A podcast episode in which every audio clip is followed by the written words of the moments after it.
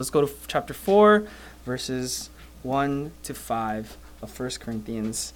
And as we open the word, I'll read from my Bible and you can follow in yours. We're coming off uh, the conclusion of chapter 3, which taught us, of course, two let knows. And the two let knows were, co- of course, let no man deceive himself, let no one boast in men. And we talked about uh, those statements and what those words mean and what they hold to. And so today we're now looking into so the transition into another segment of the text in 1 Corinthians. So let's read chapter 4, verses 1 to 5. I'll read and you can follow along. This is what the Word of God reads. Let a man regard us in this manner as servants of Christ and stewards of the mysteries of God. In this case, moreover, it is required of stewards that one be found trustworthy. But to me, it is a very small thing that I may be examined by you or by any human court. In fact, I do not even examine myself, for I am conscious of nothing against myself. Yet I am not by this acquitted, but the one who examines me is the Lord. Therefore, do not go on passing judgment before the time, but wait until the Lord comes, who will both bring to light the things hidden in the darkness and disclose the motives of men's hearts. And then each man's praise will come to him from God. Amen. This is the word of God. Our unreached people group of the day uh, comes from the country of Saudi Arabia, and they are the Sudanese Arabs. There are about 171,000 of these people. And believe it or not, there are 0.13% um, population uh, of Christians among this people group. And so it's a small percentage, uh, of course, but at least there are some Christians there. But Saudi Arabia, of course, is Arabia, of course, is home to Mecca, the you know central capital of the Islamic faith, and so we want to pray for this community, and we want to pray for their salvation. Um, they are uh, not oppressed, but there are a different Arab group within the Arab-speaking world in Saudi Arabia, and so we want to pray uh, for outreach to these people through means like the church and missionaries that are there, underground churches that are present in Saudi Arabia, and so we'd like to pray for them. Um, we're also praying for the world today. Um, firstly, I think you know Thanksgiving is today, so I think it's appropriate. We pray that we would all be thankful uh, for the provision and the life and the things we have, um, and just the grace that we're able to enjoy and benefit from. Uh, so definitely, Thanksgiving is on the prayer list, um, and of course, as we move forward uh, with continual um, opening and you know our progression uh, against the pandemic. Um, we want to continue to pray uh, for that battle and for that to be for a resolution uh, to come quick. So let's pray together, and we'll begin today. God, we thank you so much for this day. Uh, we thank you, Father, for the gathering of your people. We thank you for the worship we're able to offer and lift up to you. We thank you, God, for your word in 1 Corinthians 4, penned by Paul, left for us to read.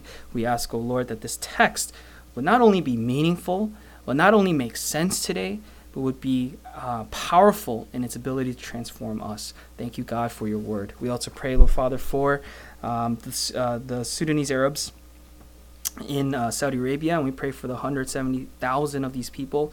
Uh, we pray for their salvation. We pray for uh, the reaching out to them with the gospel of Jesus Christ, and we pray that a church uh, would be championed and, and established in this country uh, that what is now today, uh, presently, the central um, geographical location of the Islamic world would, would become uh, perhaps a stronghold for the gospel of Jesus. We also pray, Lord Father, for celebrations happening across the country of Canada today as we celebrate Thanksgiving.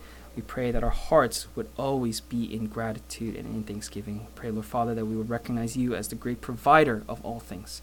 We thank you for this day. We pray all this in your name. Amen.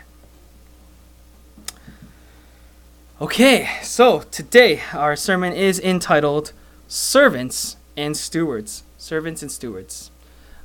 Yes, sorry, pause. Sorry. Yes. Uh, we need a Dodge Caravan to be removed. The Dodge Caravan. Anyone? Anyone? Teresa, no? Teresa, Nadia. Dodge Caravan, Dodge Caravan, Dodge Caravan, Dodge Caravan, Dodge That's Caravan. Teresa's. No Dodge Caravan. Okay. That's not us. Hello. Okay, so our sermon is entitled Servants and stewards. Uh, chapter 4 opens, of course, today with the re engaging with previous topics that Paul has addressed already. The nature, the, the topics that have been addressed, the nature of the apostles as servants of God, and the eschatological expectation of the coming judgment of all people on the final day upon Christ's return. Paul's main concern here in this text now appears to be to address the criticisms that have come his way. Not so much to defend himself per se and his reputation, but to defend the grounds upon which his ministry was built. Right? And we talked about this the gospel of Jesus Christ. A mistrust in him, his character, and his work could and likely will lead to a deviation from that said gospel in the city of Corinth. So do not misunderstand Paul in this text. His intention is uh, is to preserve the gospel in this community, and a part of that is defending his credentials. If you read carefully, you can see how he cautiously navigates this matter and this issue. So let me just sum it up. He's got criticisms coming his way, and those criticisms lead to a criticism of his teachings. Criticism of his teaching would ultimately lead to a deviation from those said teachings, thus resulting in a deviation from the gospel of Jesus Christ, right? And so this is what he is trying to address as an issue. So we have three points today. One, how to be perceived. Two, the true examiner. And finally, three, God brings all things to light. So we got three things there, and we're going to look at the five verses of chapter 4. Let's look at verse 1. Let's remember ver- chapter 3, verses 5 to 9. Chapter 3, verses 5 to 9 read, What then is Apollos? What is Paul? Servants through whom you believed, right? And we talked about some of those things. In that section, Paul asks once again, What then is Paul? What then is Apollos? Not who are they? What are they? And what was the answer to that question? The answers to those questions were simple. They are, in fact, servants, right? Servants of whom? The Lord. Paul reestablishes this, this argument and reminds the Corinthians of his nature and role in God's kingdom work. Remember that at the end of chapter 3, Paul had stated that himself and Apollos and others were all under God. And so all that was his was theirs as well, all to share in together. But he wants that point to be heard in light of understanding his assigned role as a servant of the Lord, as well as other servants like Peter or Apollos. Now, why would he need to do this? Why would he need to establish this? It, it seems that the Corinthians were not just saying that they are of Apollos or that they are of Peter, but in fact, that they were distinctly not of Paul right? We're not of you, Paul, any longer. In other words, there is an anti Paul sentiment that is growing.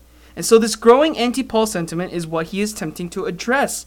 Because what is at stake is not his personal reputation or career, but the gospel itself within the Corinthian church.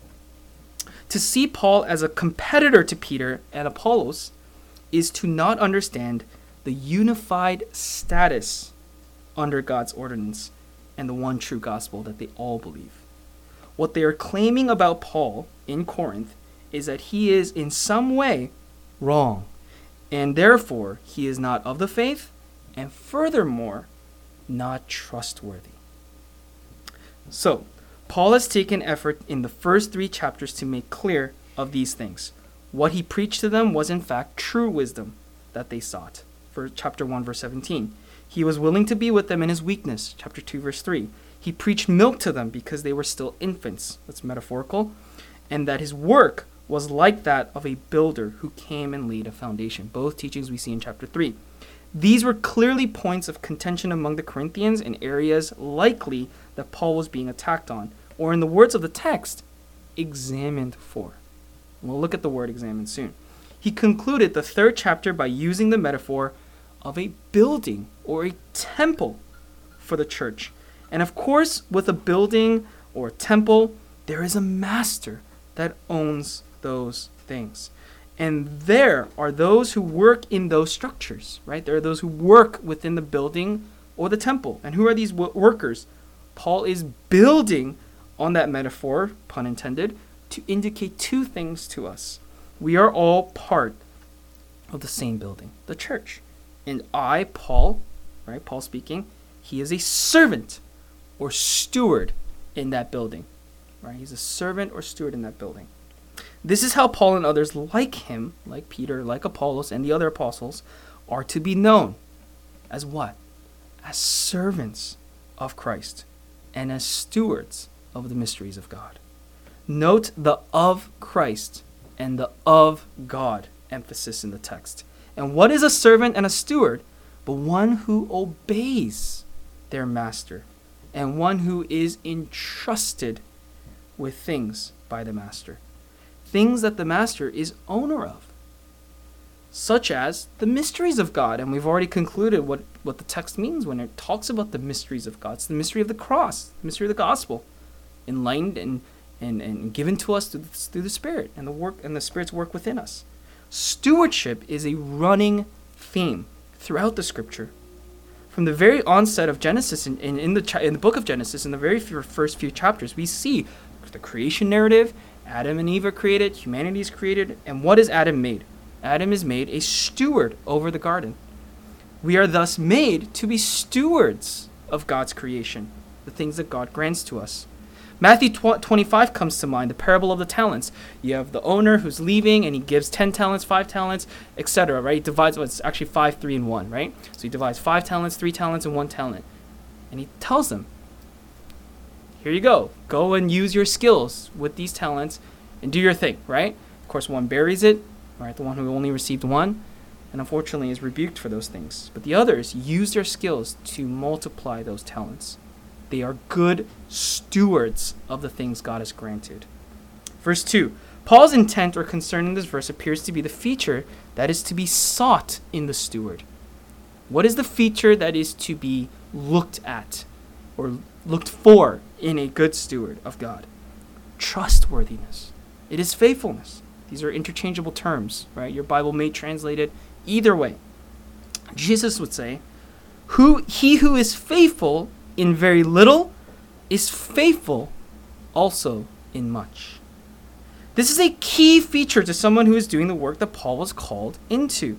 The Corinthians are being told here that this is what they ought to look for in a servant of Christ, what they ought to look for in someone like Paul his trustworthiness. The word here is pistos, meaning persons who show themselves faithful in the transaction of business, the execution of commands or the discharge of official duties. We see this exact word used in both examples I've given already in Matthew 25 and Luke 16. Where the Corinthians were looking for earthly wisdom and eloquence and all of these things, Paul argues that what they ought to search for, what God searches for, is trustworthiness. So, in turn, we should value this feature as well. But it's not something that is you would think it would be, but is not highly valued.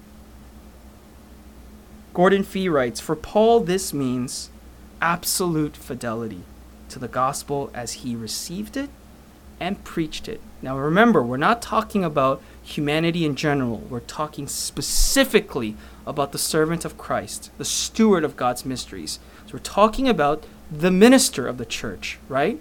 This person in this case, in this context, it would be me, do you see the feature of trustworthiness, faithfulness? Do you see that? And the reason why this is contradictory or perhaps a little bit foreign to some of us, I ask you this question. When looking or even judging your pastors or ministers or leaders of your church, is this what you look for? Or do you look for qualities that the Corinthians would have looked for? Eloquence, maybe charming characteristics, interpersonality skills, communication skills, preaching skills. Not bad things to look for, per se, and qualities perhaps we should consider. But what is the prime feature of the minister of God? Paul is arguing it is trustworthiness in verse 2. Point number two who then is the true examiner, if not people? I think the answer is obvious, but we still got to go through the text, so let's just go through it quickly. Verses 3 to 4. It is important to note here that Paul is not describing a final judgment, a final verdict that has been laid by the Corinthians in regards to him and against him, but he is addressing the process of examination, the process of how they are reaching a final verdict. And it is that process he refers to as examined or examination. But he writes here that he is not concerned with their judgment or their uh, assessment of him, and he explains why. So, in a way, he's criticizing them, but another way, he's teaching them gently. Let's take a look. Paul is firstly not concerned by the attitude of judgment from the Corinthians because they are judging the wrong things.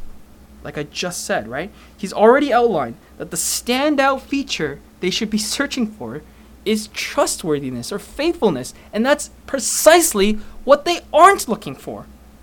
So they're judging him on the wrong characteristic to begin with, the wrong feature. Secondly, the only one who can actually examine him properly would be the one to whom he is to be faithful and trustworthy to. And who could judge that other than God? The assumption here, Gordon Fee writes, is that since the criterion is faithfulness to a committed trust, only the one from whom he had received the trust can judge him, not his fellow servants, nor in this case those who might be under him, the Corinthians themselves. Thirdly, Paul is not concerned with just the judgment of the Corinthians specifically, but of any human court, he writes. This, of course, is the obvious conclusion if one is to consider God the only proper examiner, the only proper judge. But there is an eschatological, and if you remember this word, it means the end times, right? There's an eschatological nuance, a teaching that is present in this text, one that the Corinthians would be well aware of. Now, let me just remind you the early church, the first century and onwards, probably up to the third, were extremely concerned with eschatological expectations. The Jews are heavily eschatological people, right? Waiting for Zion and new king, new Jerusalem, all that stuff, right? King to come. Their Messiah, the Messiah. But the early Christians, because a lot of them were from Jewish backgrounds and converts, if you will, and then Gentile pagans who uh, converted into uh, Christianity, they too had extreme ex- eschatological expectations. Also, note that they're just, you know, years away from Christ's first coming, right? So they're thinking he's coming back soon. And we're now two cent like two millennia distant from Christ's first coming. So to us, eschatology expectation of a second coming of Christ, the expectation of the end times, our interest in the end times, our interest in what is to come is almost zero. Why? Because it sounds bogus. It sounds stupid. If it was going to happen, it would have happened already. These things that we see of things of future things to come, they sound like fairy tales. They sound like fantasies. They sound like ridiculous religious, you know, lingo and stuff that just doesn't like matter to me. And we live our life in accordance with that. People ask me all the time, why do we see in the first, second, third century church so many Christians willing to die for the gospel and their faith? It's because they had an expectation of being with Christ forever. So let me reverse that question. Why in the 21st century do we not die for the gospel or not willing to die for our faith or even just live it out on a day to day basis? Perhaps your expectation is not to be with Christ forever. Imagine you treated your marriage that way. I'm not going to be with this guy or this girl for the rest of my life anyway.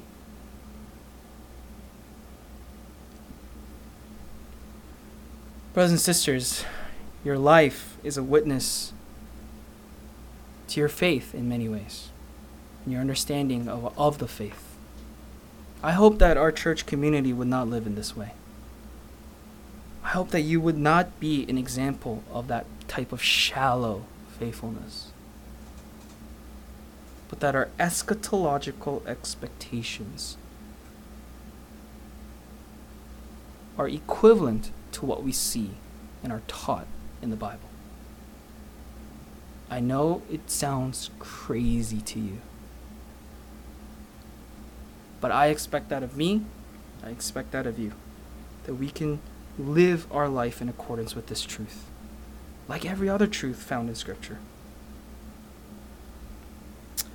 So he is not concerned with the judgment of the Corinthians or any human because the obvious conclusion, if one is to consider God the only proper judge, is this.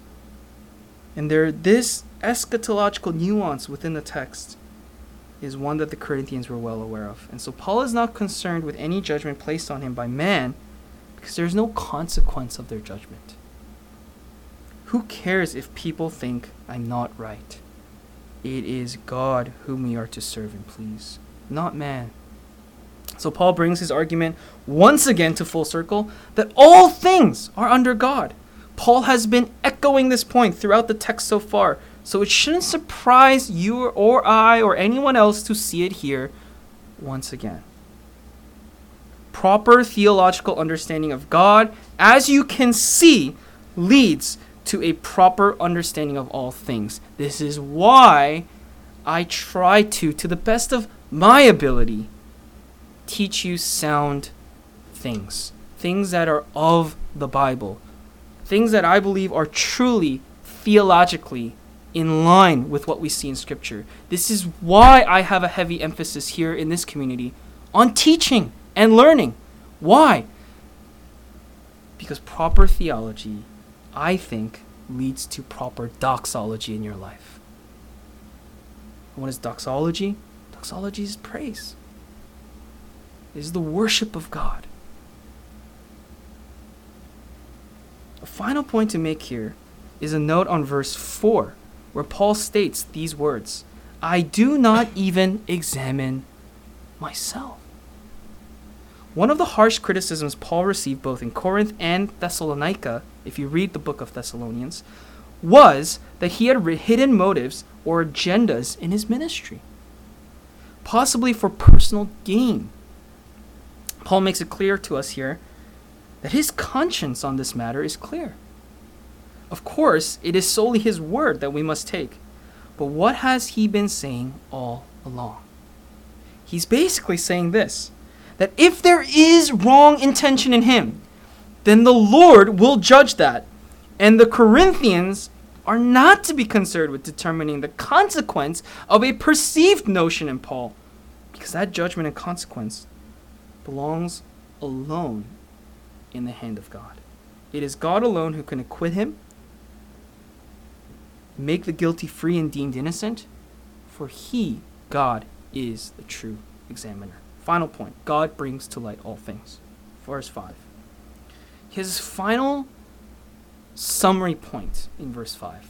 And he begins the word with the word therefore. And therefore, of course, is the kicker. It's the it should immediately in Paul's letters, when you see for, because, therefore, it is whatever has preceded it is, now, this is the conclusion. The final verse acts as a conclusive statement to the previous four, and it begins with the emphatic, therefore. And the conclusion is simple do not go on passing judgment until the time. And the time, if you look at that word and you do a word study on that Greek word time, you'll quickly find that it is used to talk about the end time, the final time when Christ returns. So it's an eschatological term once again. Now let's be clear. Paul is not asking for the ceasing of all judgments, of all kinds in the church.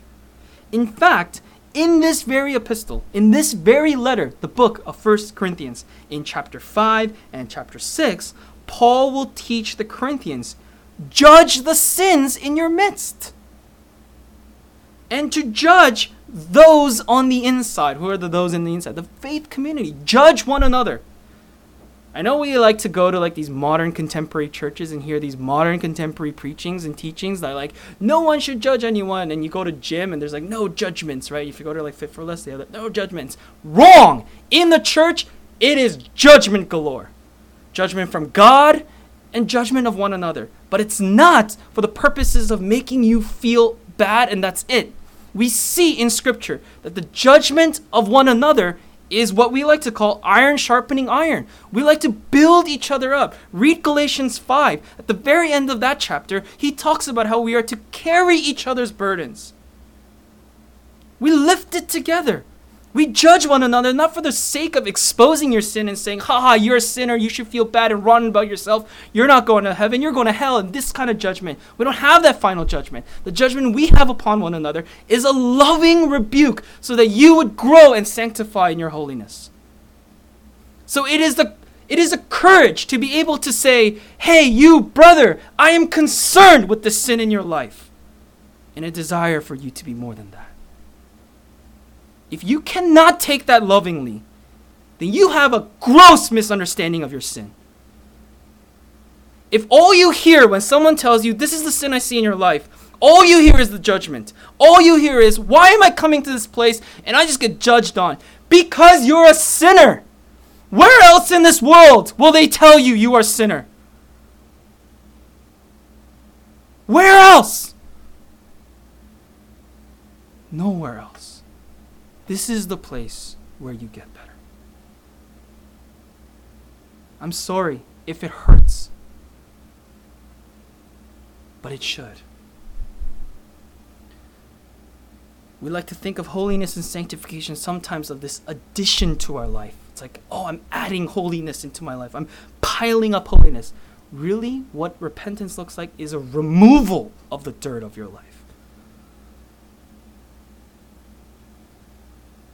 It's a sculpting away, a carving off of the unnecessary evil that is in you.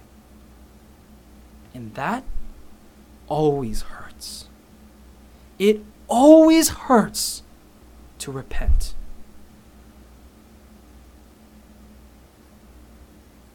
So I'm sorry. But the church is a place of judgment. And this is actually the sign of a healthy church. But the judgment that Paul is calling for ceasing of in this verse is not that judgment. He is talking about a specific judgment being laid upon him and other apostles, his ministry in regards to the so called hidden motives that the Corinthians have conjured. Paul finds this judgment misguided because it is not primarily their judgment to make, nor is it something that they are even capable of judging, nor is it something they are to punish. He may be judged on other things, but he should not be judged on the things that can't be judged by man. And especially, especially on the grounds that the Corinthians have determined, which are wrong. Paul makes a powerful eschatological statement. That's the word of the day, right? That serves two purposes for us. This is important. Number one, Paul defends himself once again, noting that his conscience is clear to know that God will praise his intentions when they are revealed and judged by him.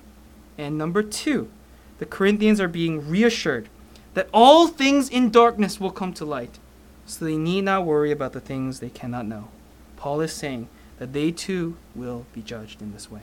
So they will either partake together with him in the praise of God, or have hidden motives revealed, so as to be exposed by God's light. This is both an invitation and a heed. It is a warning to the Corinthian church. Finally, in conclusion, the thrust of this text is quite simple. At least in application for the modern. I know like we love 2021 church people love application. They're always like, "What's the application of the text? How do I apply what I'm learning? If it if I can't apply it, it doesn't mean anything to me." That's bogus. Just learning things of the Bible is your application. But here's an actual application I think we should take into account. There is a thrust here for the contemporary church. There is a contingency of churchgoers who will forever judge their pastors and their ministers on the wrong grounds, such as your ministry success, that is determined by their own measures. And this is a warning text to these people. And it is also a lesson to the minister, the pastor, that they are entrusted by God as stewards of God's people. And so they must stand out in the feature of trustworthiness. A lesson to both congregant and teacher today. Um, this is really sad to say, but I'll give you a little bit of a reality check. I do a lot of interviews with churches. Don't worry, I'm not going anywhere. I just like doing interviews. I like talking to local church leaders and hearing about their vision and their mission and etc. But when I talk to these churches, one of the sad things that I always experience, I'd say 90% of the time, that's a rough estimate, is this. They are concerned with my skill sets more than they are with my faithfulness. What have you done in your church? What kind of growth have you experienced? What have you seen happen in your church as a result of your ministry? It's almost like we've made church a corporate industry, and we look for the same things that Microsoft would look for, that Apple would look for, that Google would look for. And that has infiltrated and I think poisoned our expectation of our ministers. Brothers and sisters, not every preacher is going to preach like every other preacher. Not every preacher will be astounding in that skill set. Not every preacher will look and feel and do things the way that you expect them to and you want them to and you think they should, right? Because we're sinners too. But there's one thing you can lean on and say to your friend who says, What's your pastor like? If you can please say, don't say this about me if it's not true, but whatever church you go to, if you can say confidently, I don't know everything about him. I don't think he has every skill set, but he's faithful. He's faithful to God and his word and to us. If you can say that, you got a keeper. Gordon Fee writes the application of this paragraph, verses 1 to 5. To the compar- contemporary church, it seems self evident. On the one hand, it is a word to those in the church who are forever examining their ministers, and who, in any case, tend to do so on the wrong grounds. Corinth is not the only church that ever became disillusioned with its minister because he or she lacked enough charismatic qualities. But God's word to us is the faithfulness, not success, is what God requires of his servants.